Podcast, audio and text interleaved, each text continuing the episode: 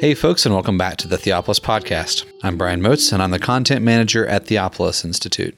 Theopolis trains men and women to lead cultural renewal by renewing the church. Participants in our programs will learn to read the Bible imaginatively, worship God faithfully, and engage the culture intelligently. We just wrapped up our series on the 10 words, and now we are beginning a new series on the Gospel of John. We're going to be spending the rest of the year in 2019 in the Gospels. And for the next couple of months, Peter Leithart, Alistair Roberts, and Jeff Myers are going to work through about the first half of the Gospel of John. In this episode, they'll discuss why we want to study the Gospels and how to preach them. They'll talk about how John is different than the Synoptics, and how the four Gospels together give us a fourfold picture of Jesus, and much more.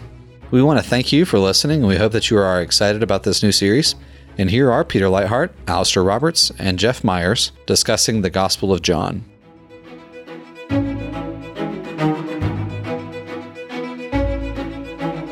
Welcome to the Theopolis Podcast. I'm Peter Leithart, president of the Theopolis Institute. This week we're starting a new series in our podcast, a new series of episodes. Uh, Alistair Roberts and I have been uh, the primary participants in the podcast for the last year or so and we've done a series on the Song of Songs. We did a series on the offerings of the book of Leviticus. Uh, we did a recent series on the 10 words. And recently, Alistair and I have discovered that there's a, a complete other testament uh, that we weren't aware of. And there's 27 additional books in the Bible besides the ones that we've been focusing on. Uh, the New Testament, some Christians call it, I guess. Uh, and we thought, you know, this new this new idea of a New Testament, we should we should try this out, and we should spend some time in the New Testament. And in particular, we wanted to spend some time in the Gospels. We uh, st- studied the Gospels some in the past when we did uh, went through a couple years where we were working through the lectionary, uh, the lectionary readings for each week, and so we talked about the Gospels each week uh, in, in association with an Old Testament and an epistle reading. Uh, what we want to do for the rest of the year, though, is focus on uh, particular Gospels. The first series we're going to do is about 10 weeks or so on the Gospel of John. And then we're going to, as we move into Advent, we're going to be talking about the early chapters of Luke's Gospel, which have to do with the uh, Nativity, uh, the conception and birth of Jesus, the conception and birth of John the Baptist. And that will take us into the end of the year and uh, into the Christmas season. So, in order to enhance our discussion, uh, we have invited another guest, and another associate. Reverend Jeff Myers is pastor of Providence Reformed Presbyterian Church in St. Louis. Uh, he's a longtime associate of Jim Jordan's and mine at Biblical Horizons. Uh, he's on the board at Theopolis. Uh, he's been a participant in Theopolis courses. Uh, he was one of the instructors at uh, our recent summer session for the Junior Fellows Program.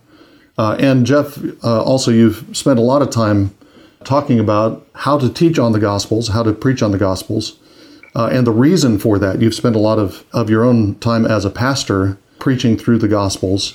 Uh, and maybe we could start there before we get into the Gospel of John in particular and give us a little bit of your spiel about the reasons for focusing attention on the Gospels and preaching frequently on the Gospels. Sure.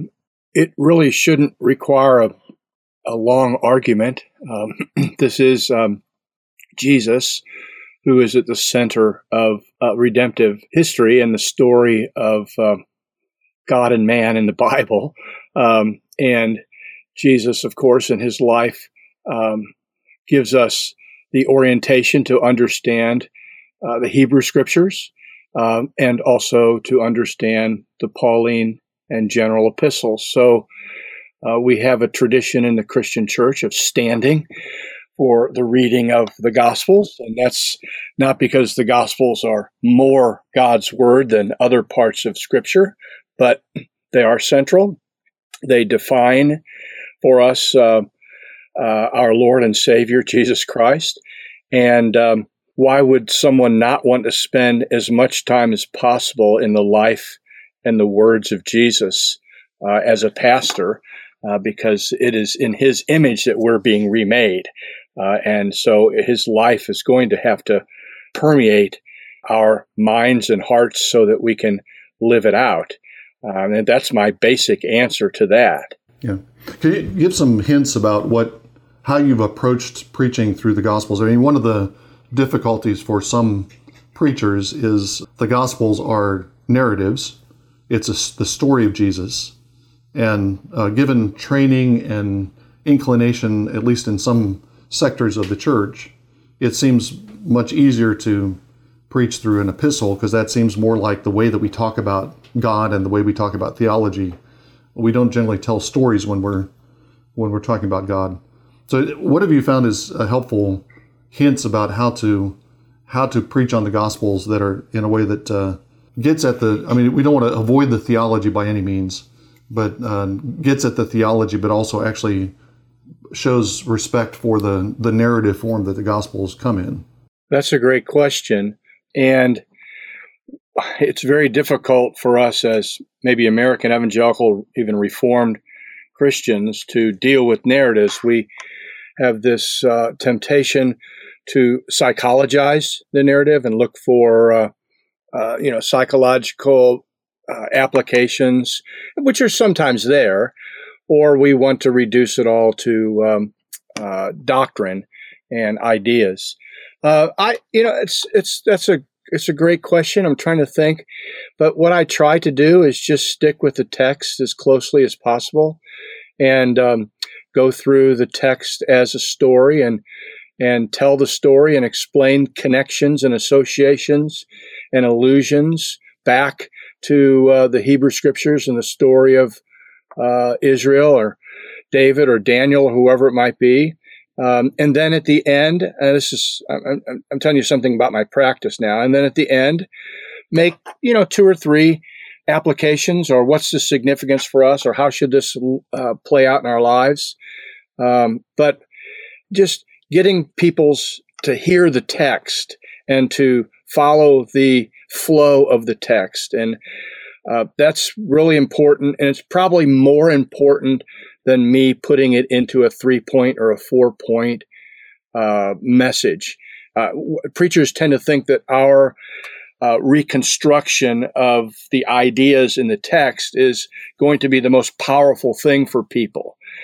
And I don't know that that's true.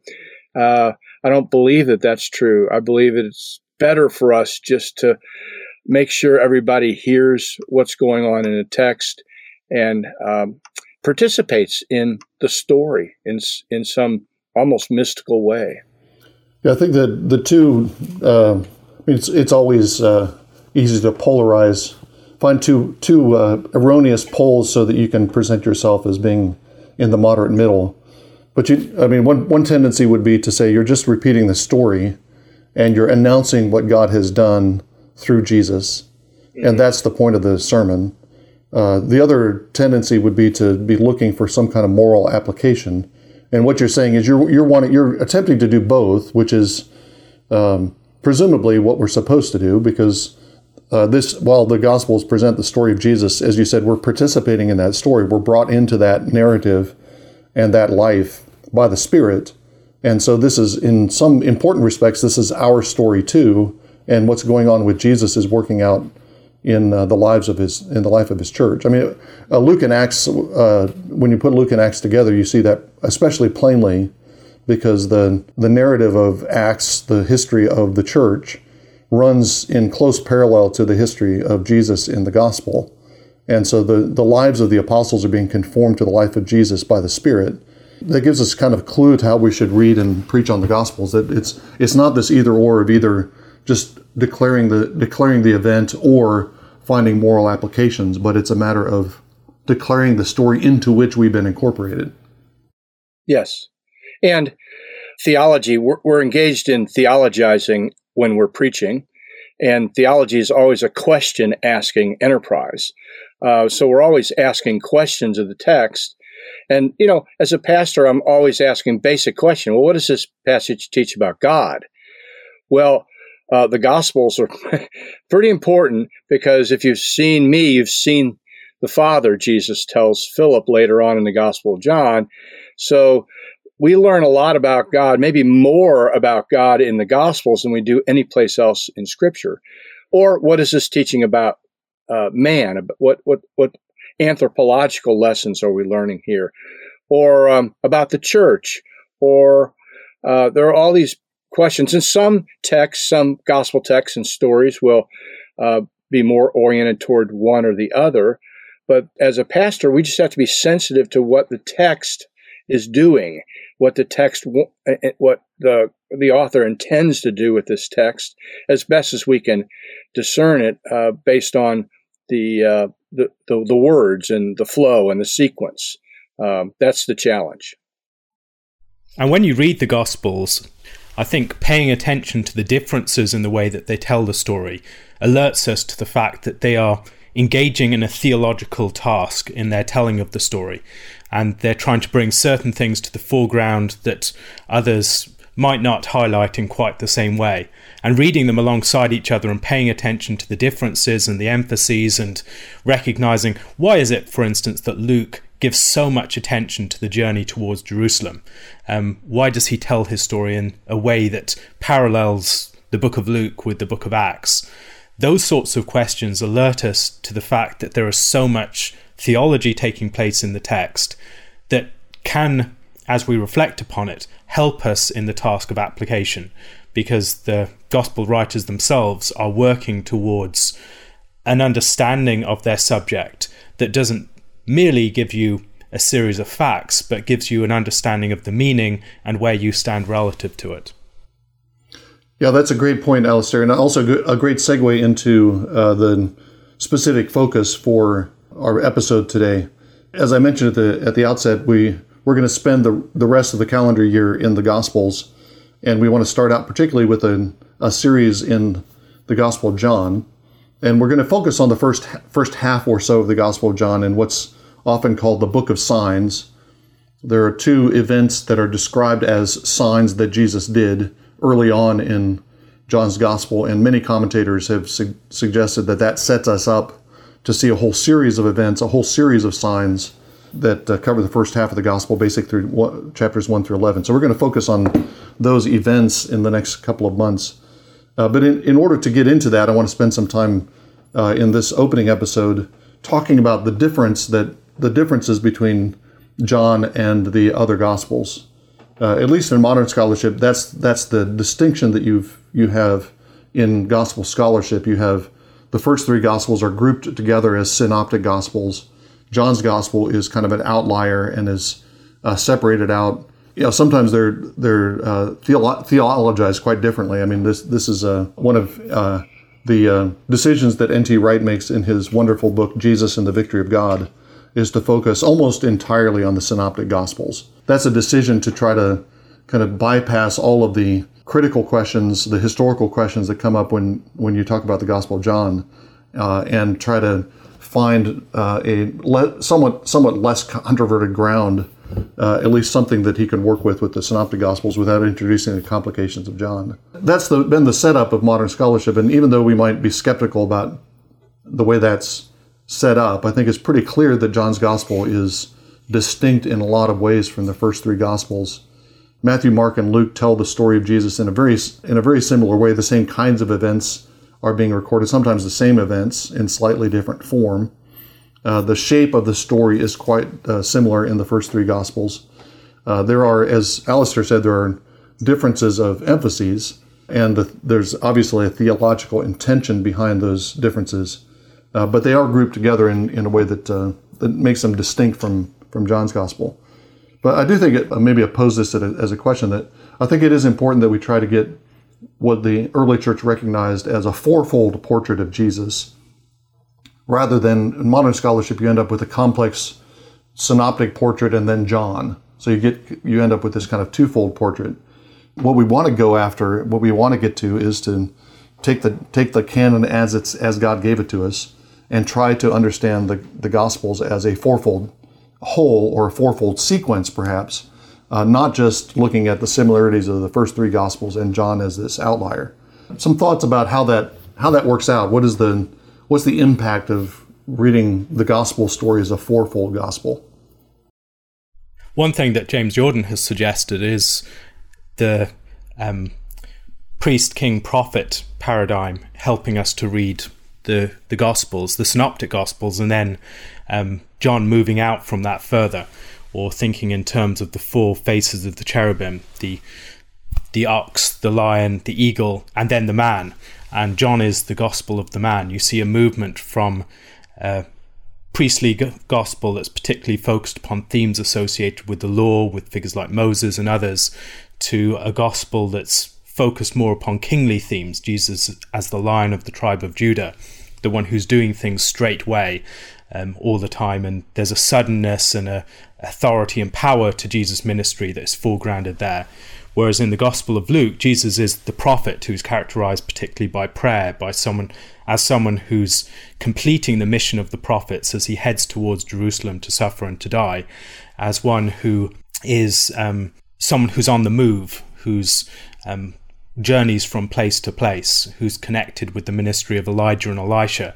But then in John's gospel, Jesus is the new the new man, the new Adam. He's the one who establishes a new humanity. He's the one who takes us back to the very basic themes of the creation and then um, completes those in um, we see the garden meeting the woman in the garden these themes that recall the first creation of humanity and now they're being consummated in the last adam yeah to piggyback on that uh, jim jordan has also built on Eugen Rosenstock Huessy's uh, book, The Fruit of the Lips, where he notes that taking, uh, assuming the Augustinian order of the writing of the Gospels uh, in canonical order, uh, when Matthew ends his Gospel with the Great Commission, the question is, well, how is that going to be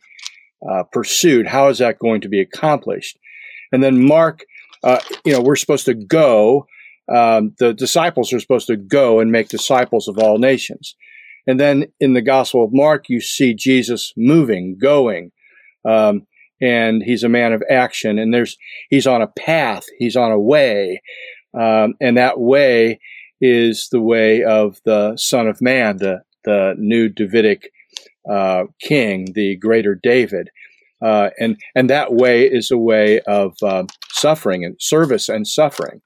And then when Mark ends, you have Mark ending with this question about well, what's happening to the uh, the women and to the ladies, and there's also a great commission there, um, but there's a lot of questions about uh, what happens. And in Luke, uh, immediately we begin to see uh, an emphasis on Elizabeth and on Mary and there's much more of an emphasis on women in the Gospel of Luke and on, of course, on the Gentiles.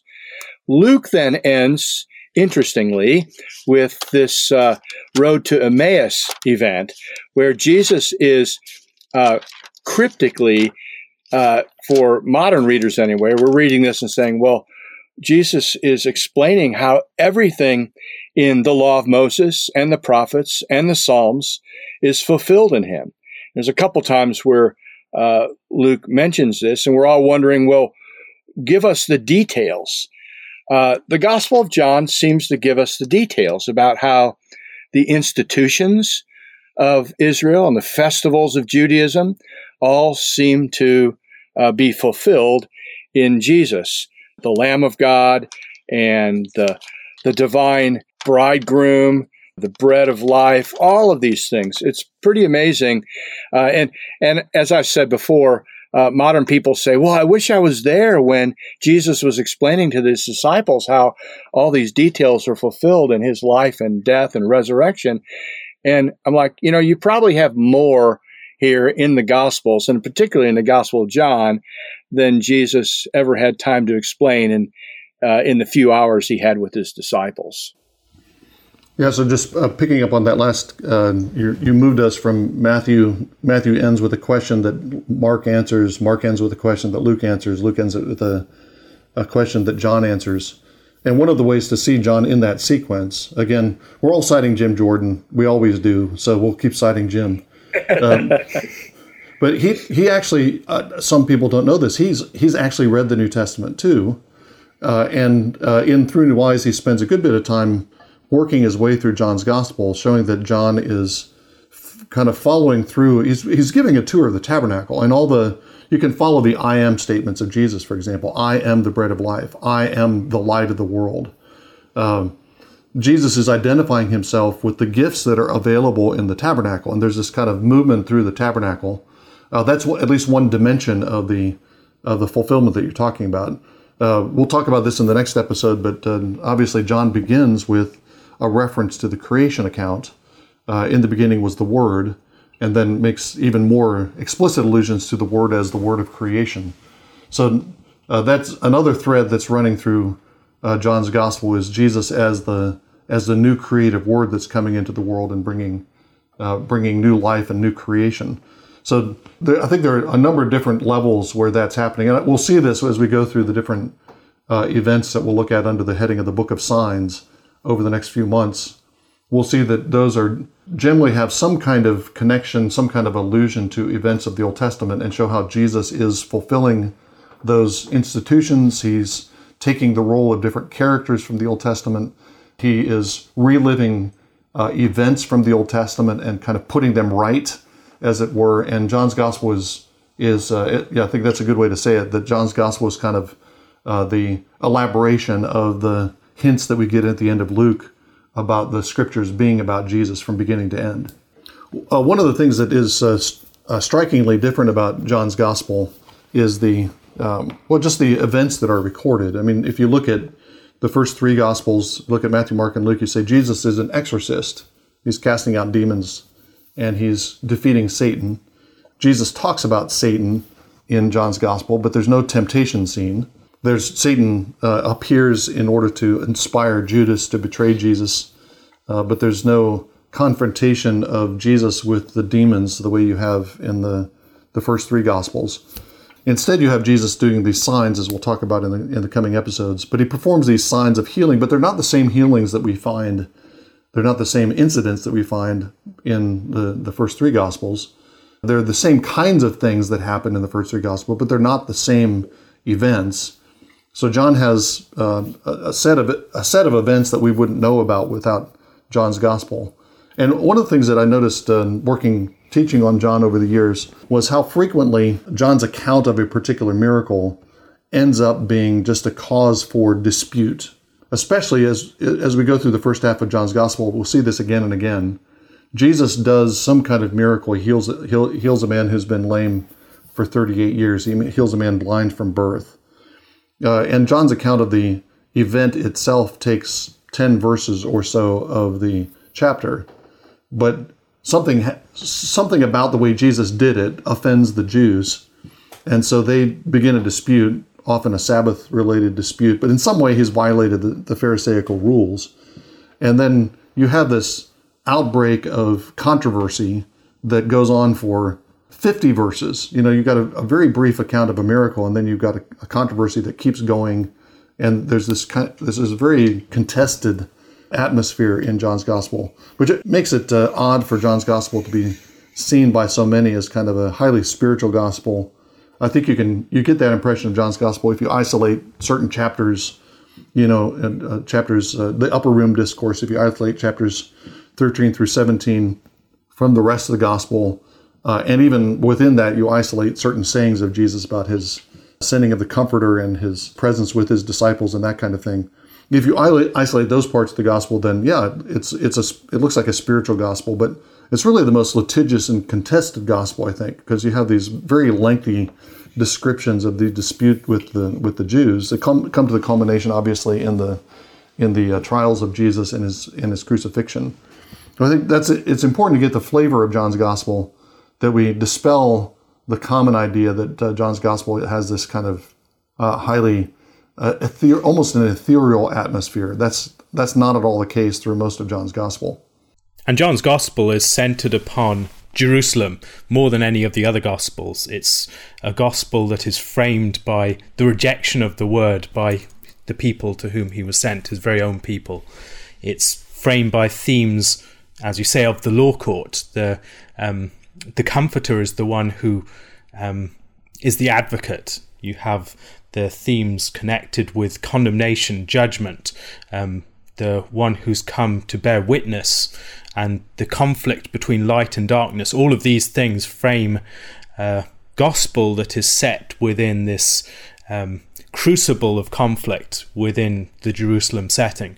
And even more than the other gospels, having that setting foregrounded um, helps us to see Christ against the world, um, not just Christ on a particular mission, but or Christ declaring the kingdom of God, but this more um, fundamental conflict that is existing behind all these other things. This uh, also raises the question of the structure of John's gospel. I know there are a number of different ways to outline pattern here. There's the book of the 12 signs in the first 12, or the book of, uh, of uh, the seven signs in the first 12 chapters, and then the book of glory, uh, 13 to 20, and the epilogue in 21. Then there's a chiastic structure, which would put uh, the center around, I think it is chapter 4 and 5. I don't have it in front of me. But there's also something different about the Gospel of John uh, in that uh, he records Jesus coming to three Passovers uh, and not just one, as in uh, the Synoptic Gospels, which doesn't mean the Synoptic Gospels didn't believe Jesus had a three year ministry and went to Jerusalem three times for the Passover. It's just it's not recorded. But John records it, and it's kind of fascinating to see that as uh, something that structures the progress here in the Gospel. Um, and uh, so you know the first the first Passover is in uh, chapter two and ends with the cleansing of the temple, and already there, John is making the connection between the Passover and the death of Jesus, uh, because there's a link there, uh, it, so that it's the death of Jesus being a new Passover is not just introduced in the final chapters. There, it's we're, we're already seeing it. Uh, but yet, once once that first Passover is over, um, it, it's interesting that before that, in chapters one and two, things are relatively calm, and Jesus calls his first disciples, and they believe, and Philip and Nathaniel, and even the wedding at Cana ends with everybody uh, believing in him, especially his disciples. Um, but then, once you get to the period between the first Passover and the second one, which is in John 6 and the bread of life discourse, you begin to have all sorts of turmoil and opposition. And it's, it's almost as if now I'm going to be careful here because I'm a man with a hammer. And so all I see is nails. It's almost as if you have a priest, king, prophet, um, progression in the Gospel of John. Uh, everything's simple and childlike before the and the first Passover. And then between the second and third Passover, things get dicey. Uh, and Jesus knows what's in man. Uh, and there's a lot of wisdom and a lot of uh, discernment and a lot of a lot of conflict. And then, of course, it all ends with from uh, chapter six to the actual Passover where Jesus dies. But it's it's a fascinating progression here that John deals with, and I'm I'm not even coming close to some of the details that I've noticed in these three phases uh, in the history that John uh, reveals. Yeah, I wonder if that's uh, you could connect that with um, one of the other distinctive things about John's gospel, which is the the way that he describes the crucifixion itself. It begins uh, early on in John's gospel that he's giving a different account or a different perspective on what's happening at the cross.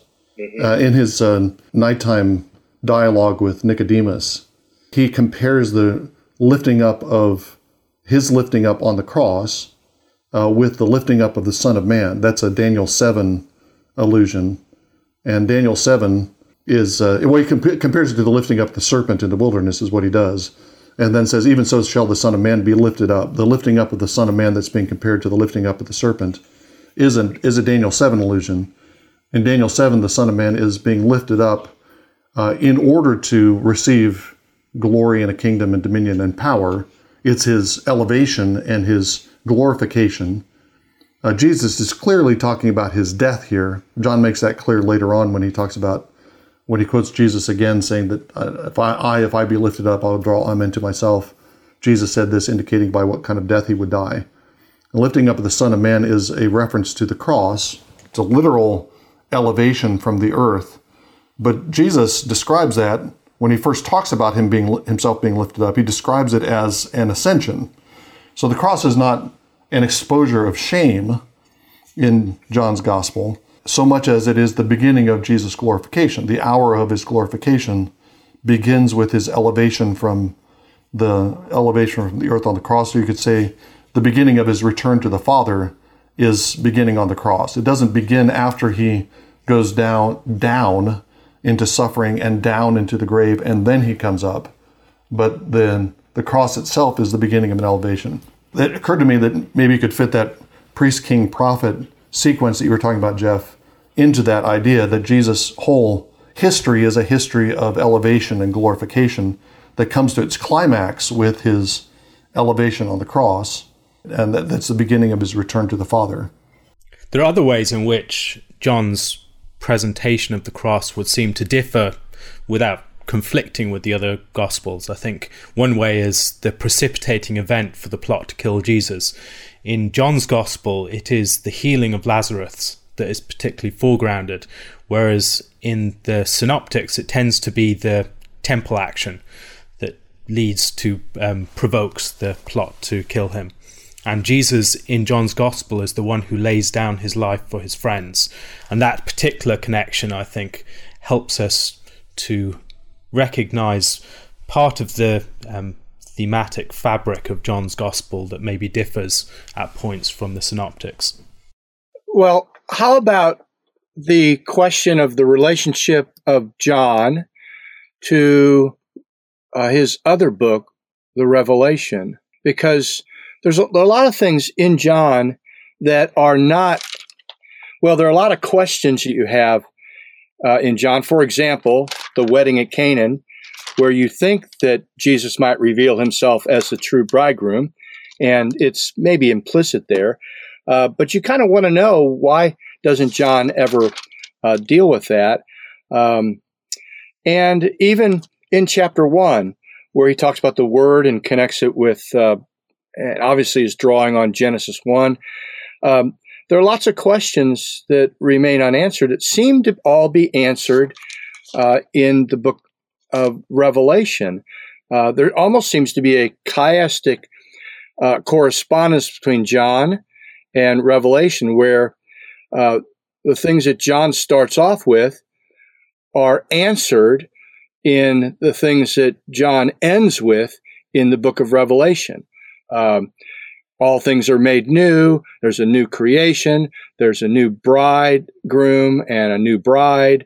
Um, and you, you can, I think you can follow that on in to the, you know, to the center, uh, and even connect, uh, the last chapters of John, especially chapter 21, with the opening uh, chapters of the book of Revelation. Um, have, have we, um, should we talk about that for a minute? Yes, let's. Uh, just a couple of details that, that uh, support the, that uh, position, Jeff. Um, Jesus, as everyone knows, is called the Word at the beginning of the book.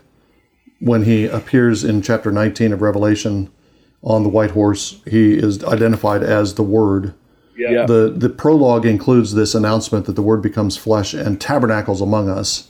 The verb is there is a verbal form of the word for tent. The word pitches his tent among us.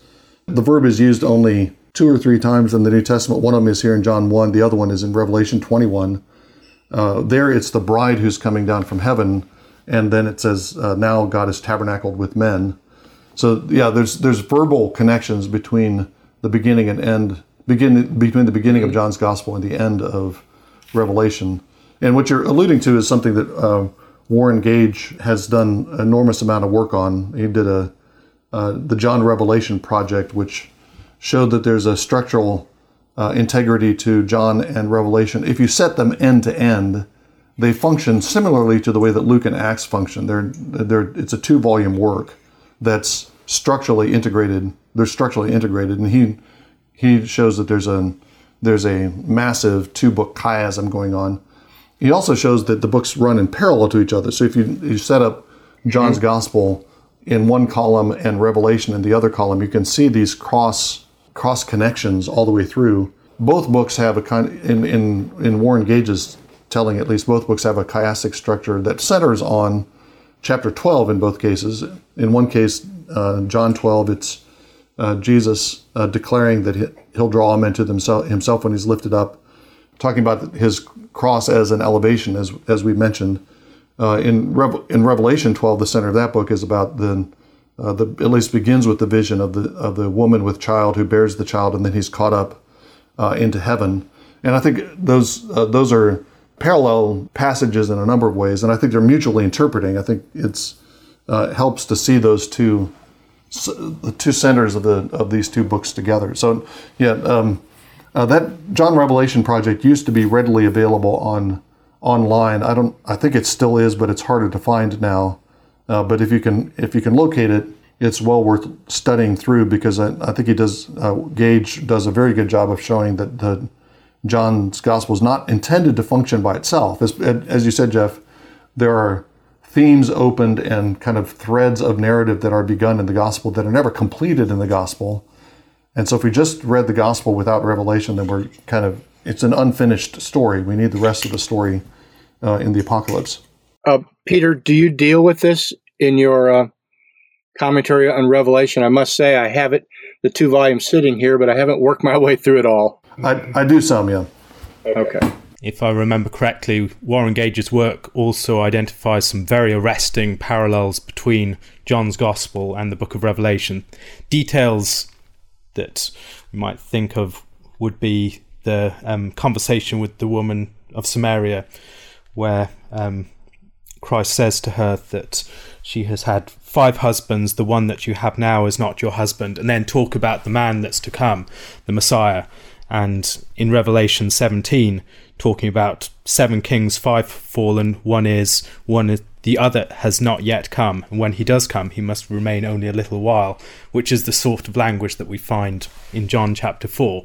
Now, piecing that into a larger picture that explains what's going on there um, takes some time, but I've found his work quite startling on um, some of the connections that he is able to draw through that. And other things that we may note about John's belonging to a larger corpus of Johannine material. It's not just Revelation, it's also the epistles. But we can see a lot of structural, as we've mentioned, but also thematic connections. You can think about Christ as the Word. He's identified as the Word at the very beginning of John's Gospel. Elsewhere in the New, the New Testament, it's not an identification that we really have except in Revelation, where Christ is identified as the Word there. The identification, identification of Christ as the Lamb of God that takes away the sin of the world comes at the very beginning of John's Gospel again, and Christ's connection with the Passover lambs later on. In the book of Revelation, Christ is the Lamb of God the bridegroom themes that pervade the book of John in subtle ways. Jesus beginning his ministry at a wedding feast, Jesus as the bridegroom, John the Baptist as the bridegroom's friend, the meeting with women in particular, um, type scenes, as it were. All of those things that also allusions back to Song of Songs, such as in the washing of his feet um, at Bethany. All of these things recall places like Song of Songs, these broader themes of the bridegroom, and they are themes that are taken up in great detail in the book of Revelation. As regards um, John's epistles, in particularly in First John, we see this opposition between light and darkness, between the children of God and the world. And we see an emphasis upon Christ's love and his giving up his life for his friends, the gift of the Spirit, blood and water, and that thematic, those sets of thematic connections, I think, should challenge us to read John's gospel as part of this larger body of material, not just by itself. Yes, I, and I'm looking at my notes in my Bible here. There, there are so many of these, like Alistair just said, uh, even relatively what you would think insignificant comments like um, Jesus that uh, says, Come and see, and then Philip who hears him also says, Come and see in John 1. And then, of course, in the end of the book of Revelation, it's the Spirit who says, Come. Um, and uh, just things like that are, are just amazing. There's a temple imagery in uh, John 2. Uh, and the Lamb ends up being the temple in Revelation 21. Uh, there's just a list of these amazing connections. Thank you again for enjoying this episode of the Theopolis Podcast. For more information and for more content from Theopolis, you can check us out online at theopolisinstitute.com. We release new articles every Tuesday and Thursday on our blog, so you'll want to make sure to look out for those. You can also find us on Twitter at underscore Theopolis and on Facebook if you just search for our name. If you've been helped, sharpened, and encouraged by this podcast, we'd really love it if you would go to iTunes and leave us a review. It just takes a few seconds, and it really will help us along in getting our content in front of new listeners. That's all for now, friends. We really look forward to being with you all again in the next episode. And as always, thank you so much for listening.